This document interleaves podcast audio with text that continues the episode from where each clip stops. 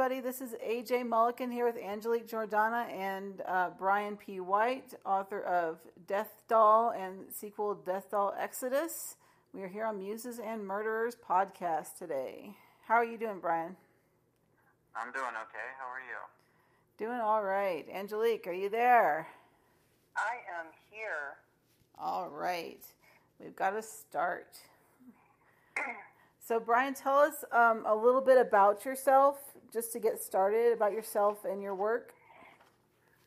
I'm originally from East Los Angeles, but I moved around a lot, and then I joined the Army. Go figure. um, I spent 20 years in it, and I'm about to retire. So now I'm pursuing my big dream of sharing stories with the world. Awesome. And I've started reading The Death Doll. It's a really uh, interesting book so far. The character of Dee Dee is definitely different from your typical, uh, you know, heroine main character that you that you read about. Um, tell us about the inspiration behind Dee Dee. Dee Dee was born of 20 years of dreaming, starting with Return of the Living Dead Part 3 in 1993. The first two were spoofs, but the third one took a different direction that I really liked. It inspired me when I was like 16, and I since wanted to create a zombie like that that I interpreted as one who could transcend the urges of death, the hunger, and all that for love. But more with more movies I watched, more life that I experienced, uh, the character stayed in my head for a long time. I didn't really write it down, but it evolved into someone who just wanted to help out despite the fact that they're dead. The last two influences were the TV show The Walking Dead and a porn starlet who, uh, when I looked at her beyond just the sex, I thought I'd like to see her do more stuff because she just had that kind of look. Um, instead of the naughty nurse, I wanted to see her do an actual doctor. Instead of a slutty secretary, be a serious businesswoman or a politician, a judge, a cop, a bounty hunter. My my ideas just started to grow a little more, a little progressively badass, let's say. Um, and I was thinking about this while I was watching Rick and his pals survive in an episode of The Death Doll, and just kind of inserted in her in there somewhere, and she just kind of became the zombie killer. But I didn't want her to be a knockoff of Michonne, so I tried to think of something else to make her stand out, and I incorporated those 20 years of dreaming of the zombie hero into her, and then bam, I had my character. Awesome. From there, it was just a matter of making the character make sense, working within the boundaries of sense as far as I could go for a zombie story. And I topped her off with a little superhero logic to make her sort of a beacon of hope in a land where hope died with most of the population. Okay. That sounds like really uh, cool, and definitely does sound a little different than your than your standard, um, you know, cookie cutter heroine.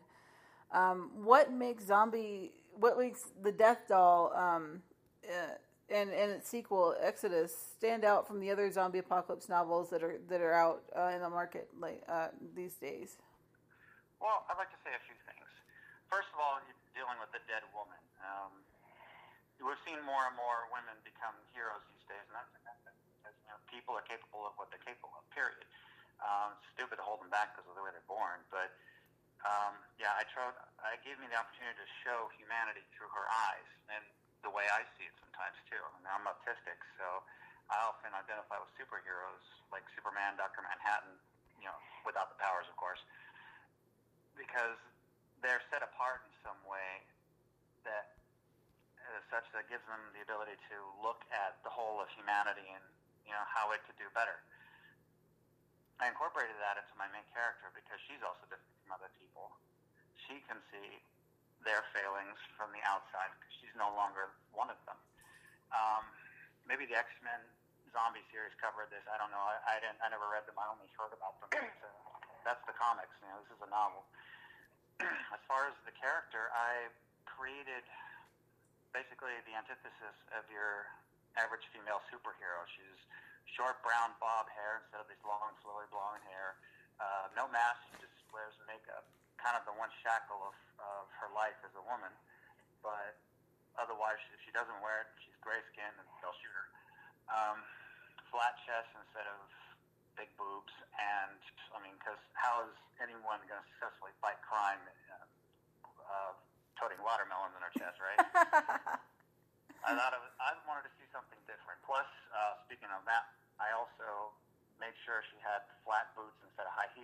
essentially as a zombie, you can't really feel anything. So, despite her how many years of practice she might have had, it would seem impractical for her to wear any pumps of any kind. So, you know, just keep her in flat so that she can be the most effective.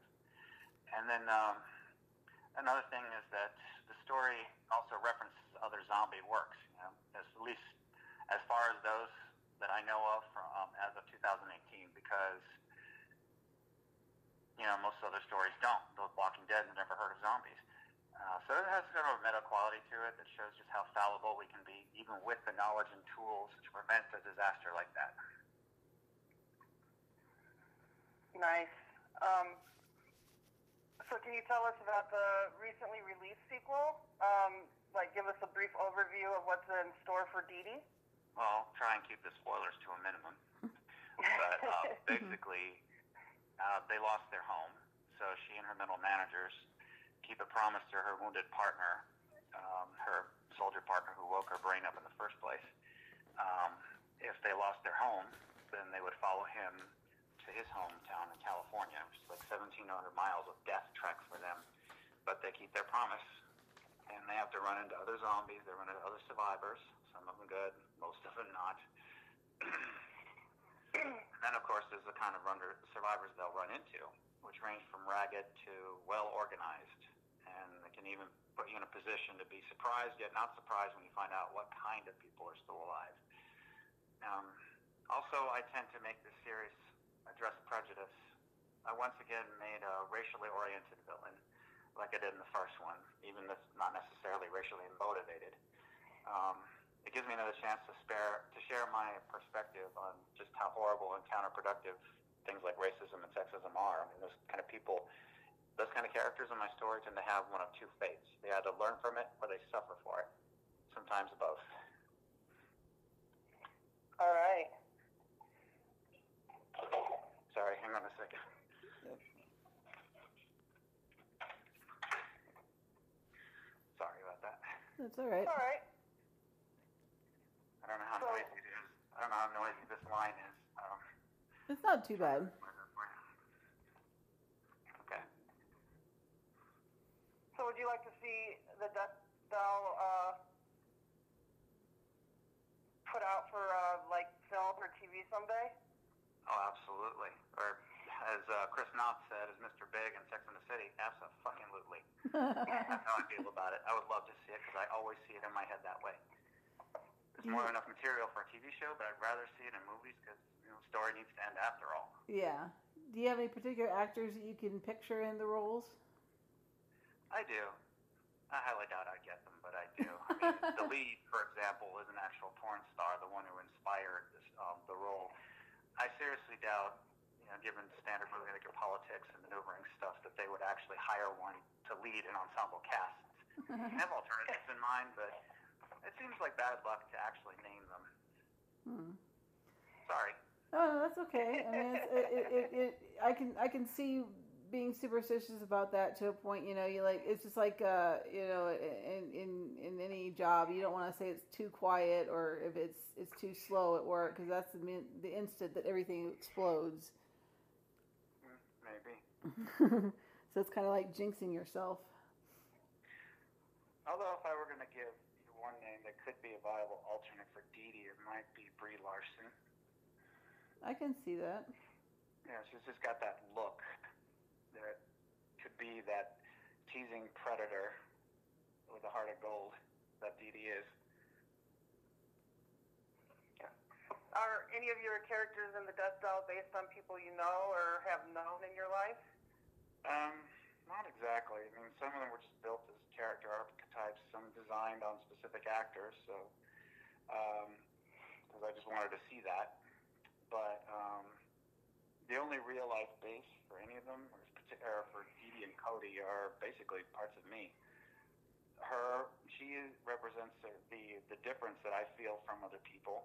Um, and he is the soldier that I am, or better than I am, actually, but. Mm. That's basically it. Okay. Yeah, you've uh, you've done some other works, or you've got some other works kind of in the in the pot um, in progress right now. Tell us about some of the other things that you're working on.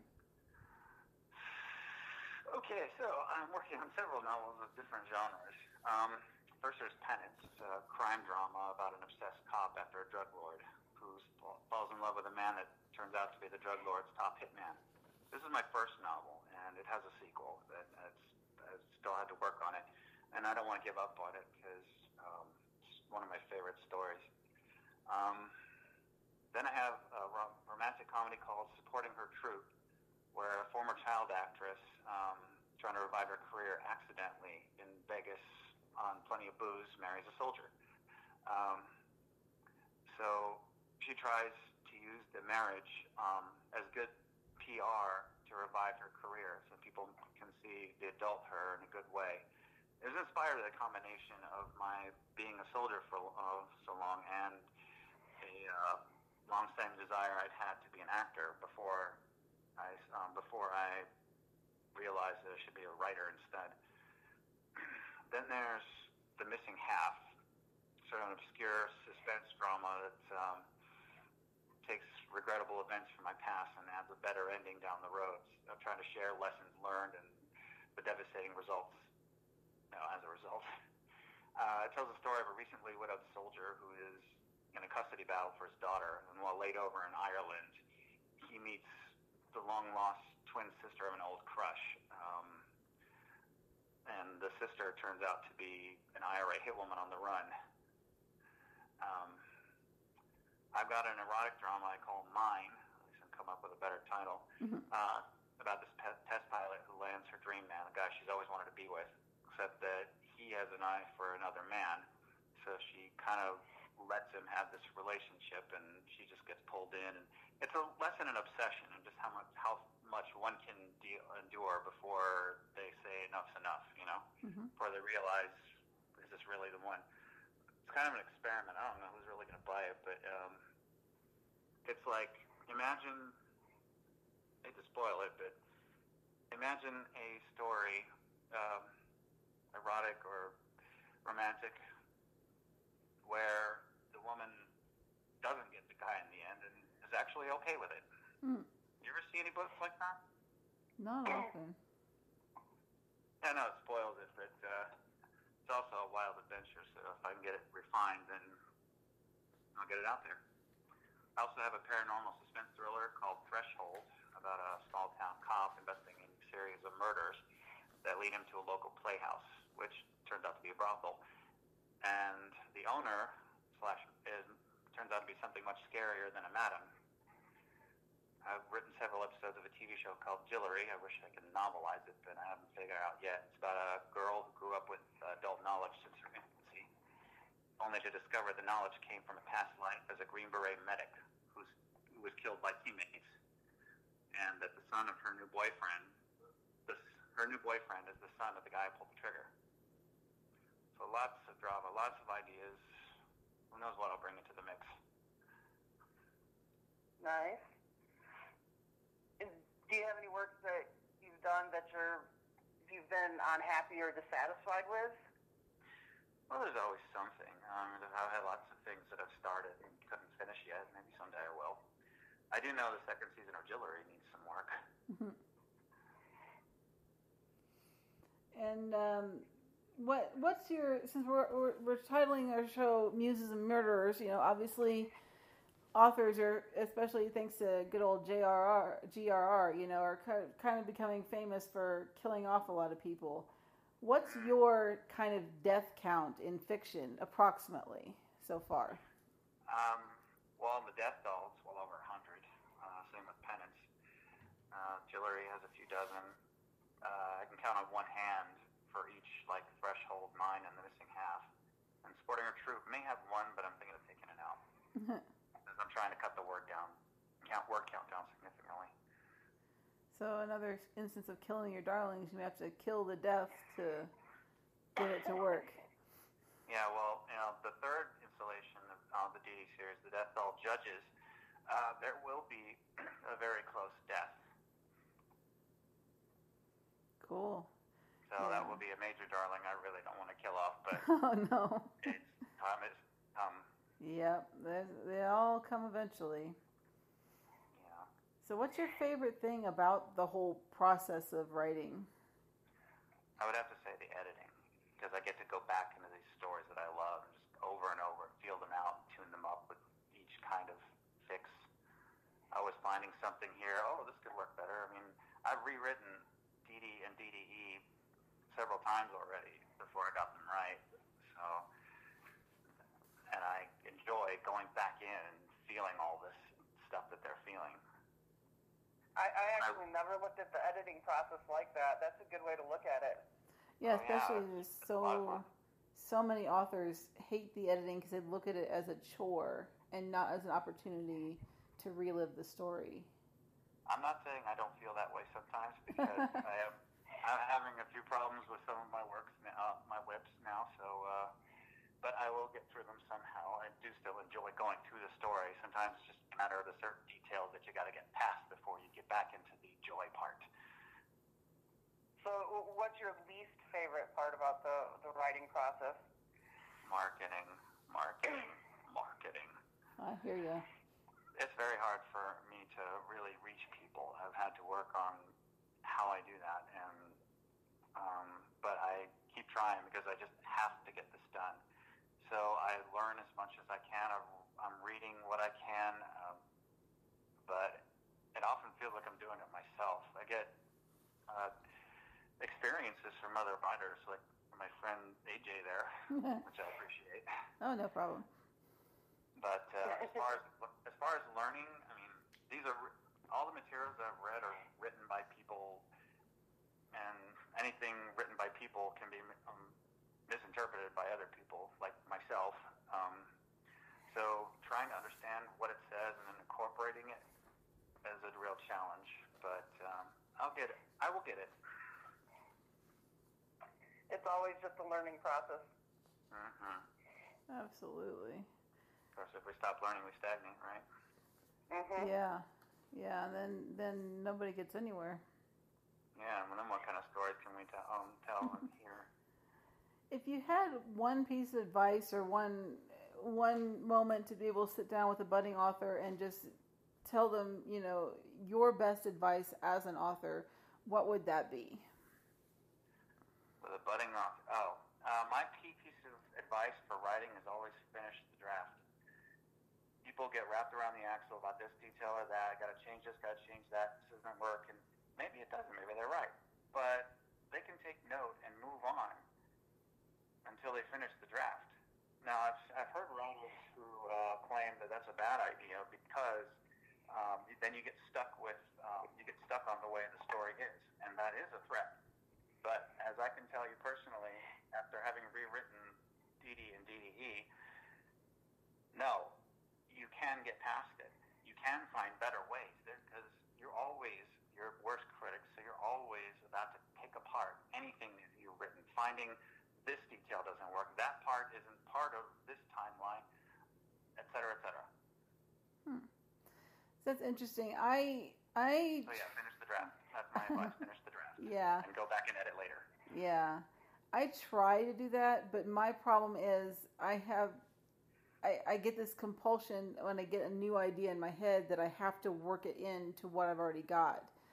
And it's really hard for me to keep going when I'm like, no, I don't want to go this direction. I want to go this other direction now. It's so hard to to to focus on that when you've got a new thing that you're kind of like squirreling and hyper focusing on.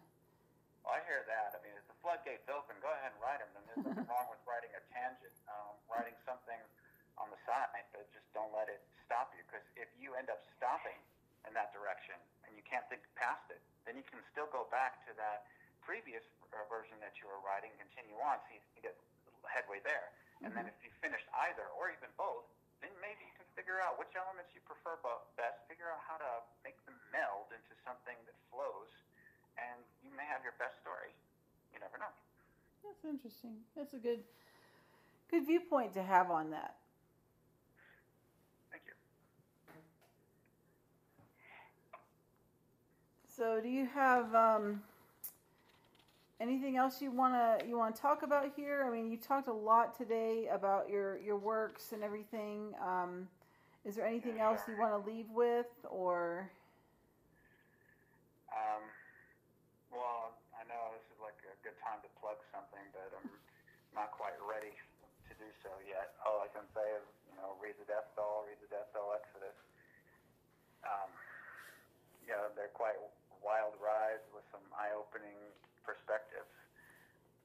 And where are some places online where you can be found, where where fans, agents, you know, editors, publishers, where anybody interested in or, or, or interested in the Death Doll or Death Doll Exodus or or that any of your other works, where they can find you, updates, things like that, or they can get in touch with you. Um, you know, just where you can connect with your audience. Where are some good places for that? Um, well, I have a website. You can find the link on my Twitter, um, Brian P. White. Um, my, you can pretty much just buy my book from Amazon. Uh, print, two different print sizes. One of them large print um, in Kindle or in Audible. Um, you can also get it from Audible. Uh, Exodus is almost the same. It's just, uh, just I don't have the smaller book yet, uh, the smaller print, and I don't have the the Audible yet. I'm still looking for an actress. Uh, Goodreads has information on it. You can actually get the print from Barnes and Noble website. Sadly, not their shelves yet. Maybe someday.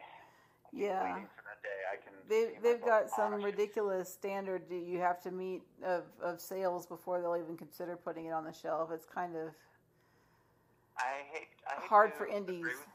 I yeah. need to agree with you because it just feels like yeah, but I also hate to disagree with you because I have to accept the fact of why they do that. I am a business student, so I understand that they need a viable product that they are sure is going to sell. Right. They they need to know where they can categorize. it. They need to count on the ability to sell it and to get their money back if they can't. And unfortunately, with Amazon, you can't return.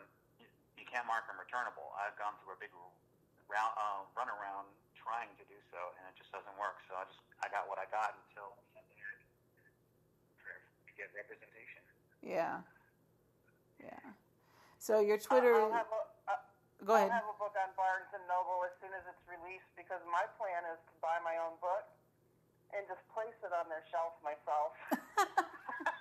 I did I did sell it uh, a couple of copies to um, what was it Bookman's in Tucson, and I went back since and couldn't find it. So either they had trouble categorizing, which I doubt in its horror section, or they sold. Yeah. Yeah, I need to get in touch with Bookman's too. Yeah. I that marketing stuff is one of the things that I'm just bleh. Yeah. one of these days I'll figure it out. So Yep. Twitter is Brian P White. Um, do you, you have an Instagram too? I uh, I recall. Um, is it also Brian P White on Instagram? Uh, Instagram. That is. I'm looking it up. Hmm. Um, I think I would memorize these things by now, but no. Brian P. White. Author. Okay.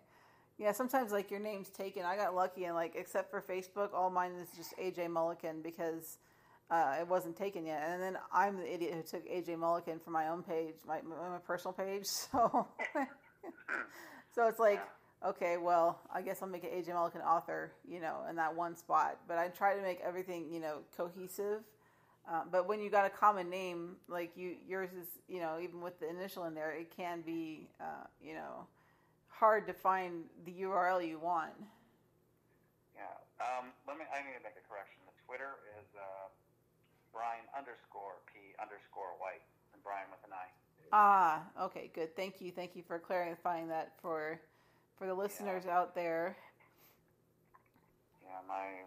Yeah, you can find the website, but I'll go ahead and tell it to you anyway. It's uh, let's see, loading.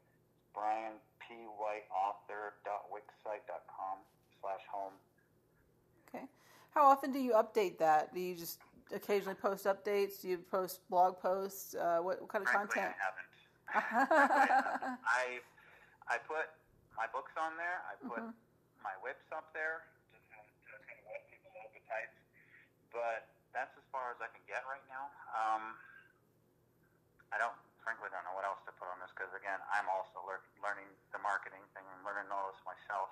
I don't have a coach or tutor, just a lot of, some good tips here and there. And uh, I haven't even figured out how the blog function on the. yeah, uh, I I don't know Wix myself, or I'd offer you to help. Uh, I I use um, DreamHost and WordPress, so and then I've got myself locked out of my uh, my plugins on that, so I can't even like use the calendar plugin that I got to schedule people for this this these tapings because I got myself locked out of my plugins and they don't work. so, on Tumblr, I, I did have a, a blog, um, Brian P. White slash, no, Brian P. White dash author.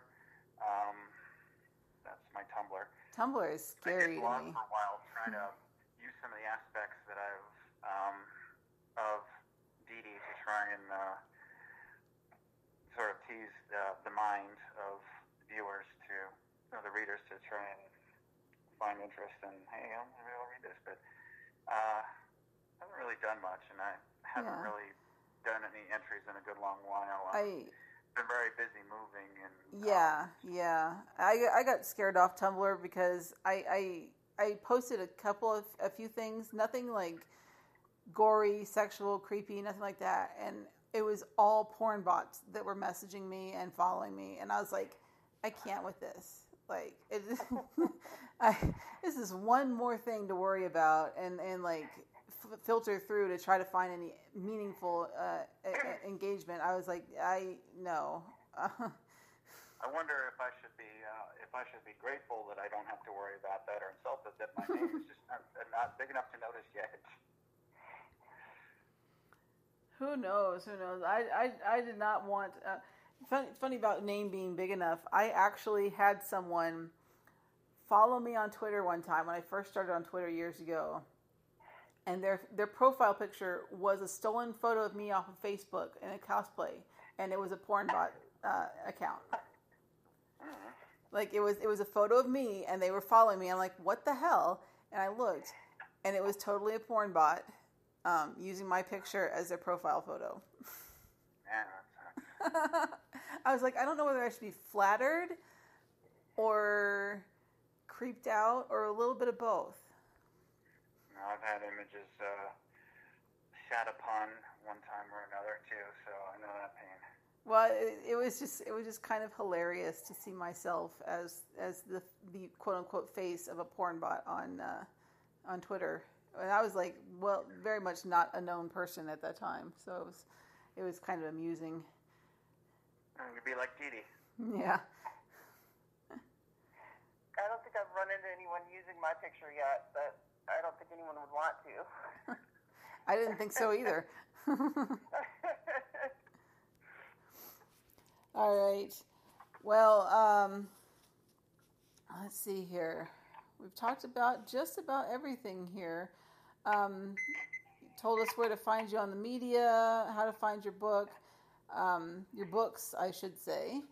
Um, any any any last words before we, we wrap up, Brian? Anything else you want to say to to your fans? Any anything you can think of before we we tie up and and I find some way to make this even more awkward? Wow, that's a good question. 'cause all I can say is just keep plugging away, uh, especially you, AJ, because I uh, I want to see I want to read more of your abnormal series. I want to. Yeah, the second book's uh, publisher still got it in their grubby mitts. Third one is is being worked on. Okay. I'm definitely looking forward to that second one. I want Yeah, to see what else Claire can do. Yeah. Oh, it's going to get interesting in the third. The second one is good too, but the third is going to be really kind of wild because I'm going off in a weird direction. But it's where it's taken me, so I guess I'm just going to follow along. I look forward to reading it. All right. Well, I look forward to finishing uh, the Death Doll. Uh, I've still I've still been working through that in between writing sessions and and life and everything. Um, I hear you. I'd love to hear your take on it. Yeah, I definitely will. Once I finish it, uh, definitely will let you know what my uh, what my review is, and I'll post that up on Amazon and Goodreads as well. Because it's always good to pay it forward and share the wealth. You know, everybody out there listening, review these authors, post a review, even if you didn't like it or you got a little criticism, post a review. You have no idea how much it means to us authors to get a review and, and to get the get the numbers that will get us the visibility that the algorithms, you know, need to, Yes, to get us out there. I, Um, yeah, I, I want to know what you all have to say, even if even if uh, I may not want to hear it. I Well- always want to hear it. Well, the guy who the guy who left me like a seven paragraph manifesto about how much he hated the book and, and ended by saying it may sound like I didn't like the book, but um, you know, even that one, I'm grateful for that review. Yeah. That was a great review. I'll have to read it on air someday. That should be an interesting Q and A. yeah, find the person, hunt them down, and be like, hey, Let's do an interview. yeah. All right. Well, thanks for being with us today, Brian. Thanks for taking time out of your day to talk to us. Uh, we will get this up on the air um, once I figure out how to edit out the the beginning part again because I just kind of was winging it last week when I edited it out. So I got to remember what I did. Thank you for having me. I really appreciate it, and I had a little fun here too. All right. Well, we'll, we'll uh, I'll be talking with you obviously on Facebook and stuff, and I'll let you know uh, what I think of of uh, DD and the Death Doll once I get uh, once I get it read. All right. I look forward to it. All right. Pleasure having you on. Thank you. Bye bye. Bye-bye. Bye.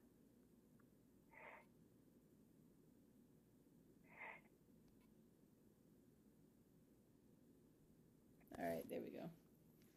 Let me stop the recording now.